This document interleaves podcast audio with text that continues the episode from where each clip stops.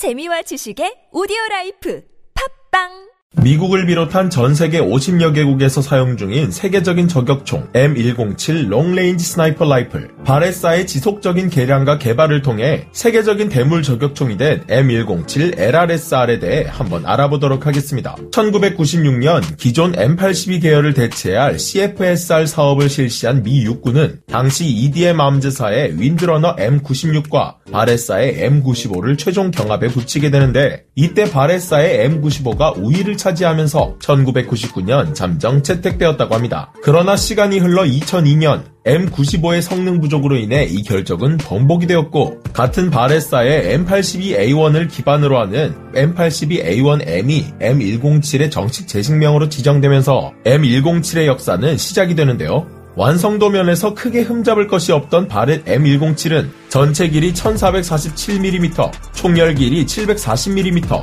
무게 12.9kg, 장탄수 10발의 재원을 가지고 있으며 59경 BMG탄을 사용합니다. 59경탄은 애초 항공기와 같은 대형 병기들을 상대하기 위한 용도로 만들어진 대물용탄으로 우리가 일반적으로 사용하는 5.56탄이나 7.62탄의 파괴력과는 비교할 수 없는 수준인데요. 59경탄이 이 세상에 탄생하게 된 배경 은 이러했습니다. 유럽에 진출한 미국이 독일과 열심히 맞서 싸우던 어느 날 하늘에서 기관총에 맞아도 끄떡없는 독일군 항공기가 등장하게 됩니다. 쏟아지는 기관총 공격을 막아내는 이 항공기의 정체는 바로 융커스사에서 만든 최초의 전금속제 항공기였는데요. 5mm 두께의 강철판으로 둘러싸인 이 최초의 전금속제 항공기는 엔진, 조종석, 연료탱크, 무선통신 장비 등 모든 것이 5mm 두께의 강철로 둘러싸여 있어 기관 총탄을 우습게 튕겨내버렸다고 합니다. 당시 미국이 사용했던 기관총은 존 브라우닝이 개발한 M1917 기관총으로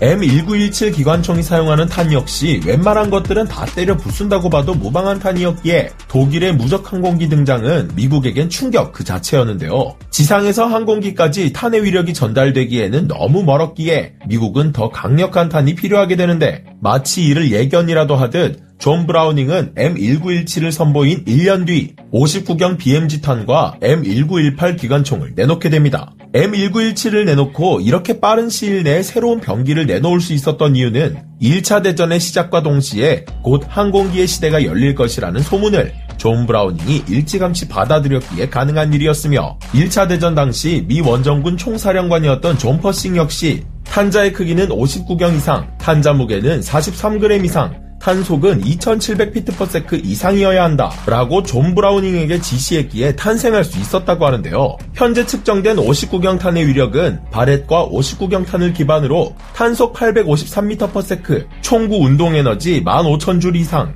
유효 사거리 1800m에 달한다고 합니다. 59경탄의 등장 역시 당시엔 충격이었지만 이후 등장한 바렛은 혁신 그 자체였다고 합니다. 바렛의 등장 전만 하더라도 59경탄을 사용할 수 있는 병기는 M2와 같은 중기관 총류가 전부였기 때문인데요. M2는 워낙 크고 무겁다 보니 차량에 거치하거나 진지에 고정을 해야 사용할 수 있었던 반면 바렛은 보병이 직접 들고 다니면서 사용할 수 있었기에 미군은 이 놀라운 병기를 추후 미 육군부터 미 해군까지 잇따라 도입하기 시작했습니다. 바렛과 59경탄의 콜라보레이션은 시간이 지나면서 더욱 진가를 발휘하면서 대물이 아닌 사람을 저격하는 데 쓰이기 시작하는데요. 바렛은 최장거리 2815m라는 기록을 세우게 되는데 이 기록은 아프가니스탄 전쟁 당시 호주군 저격수가 탈레반 지휘관을 저격하면서 달성한 기록이라고 합니다. 이때 사용된 탄은 match grade 탄으로 일반 50구경 탄보다 탄약의 성능이 일정하게 평균값을 유지하는 고정밀탄을 사용했기에 이런 기록을 세울 수 있게 된 것인데요.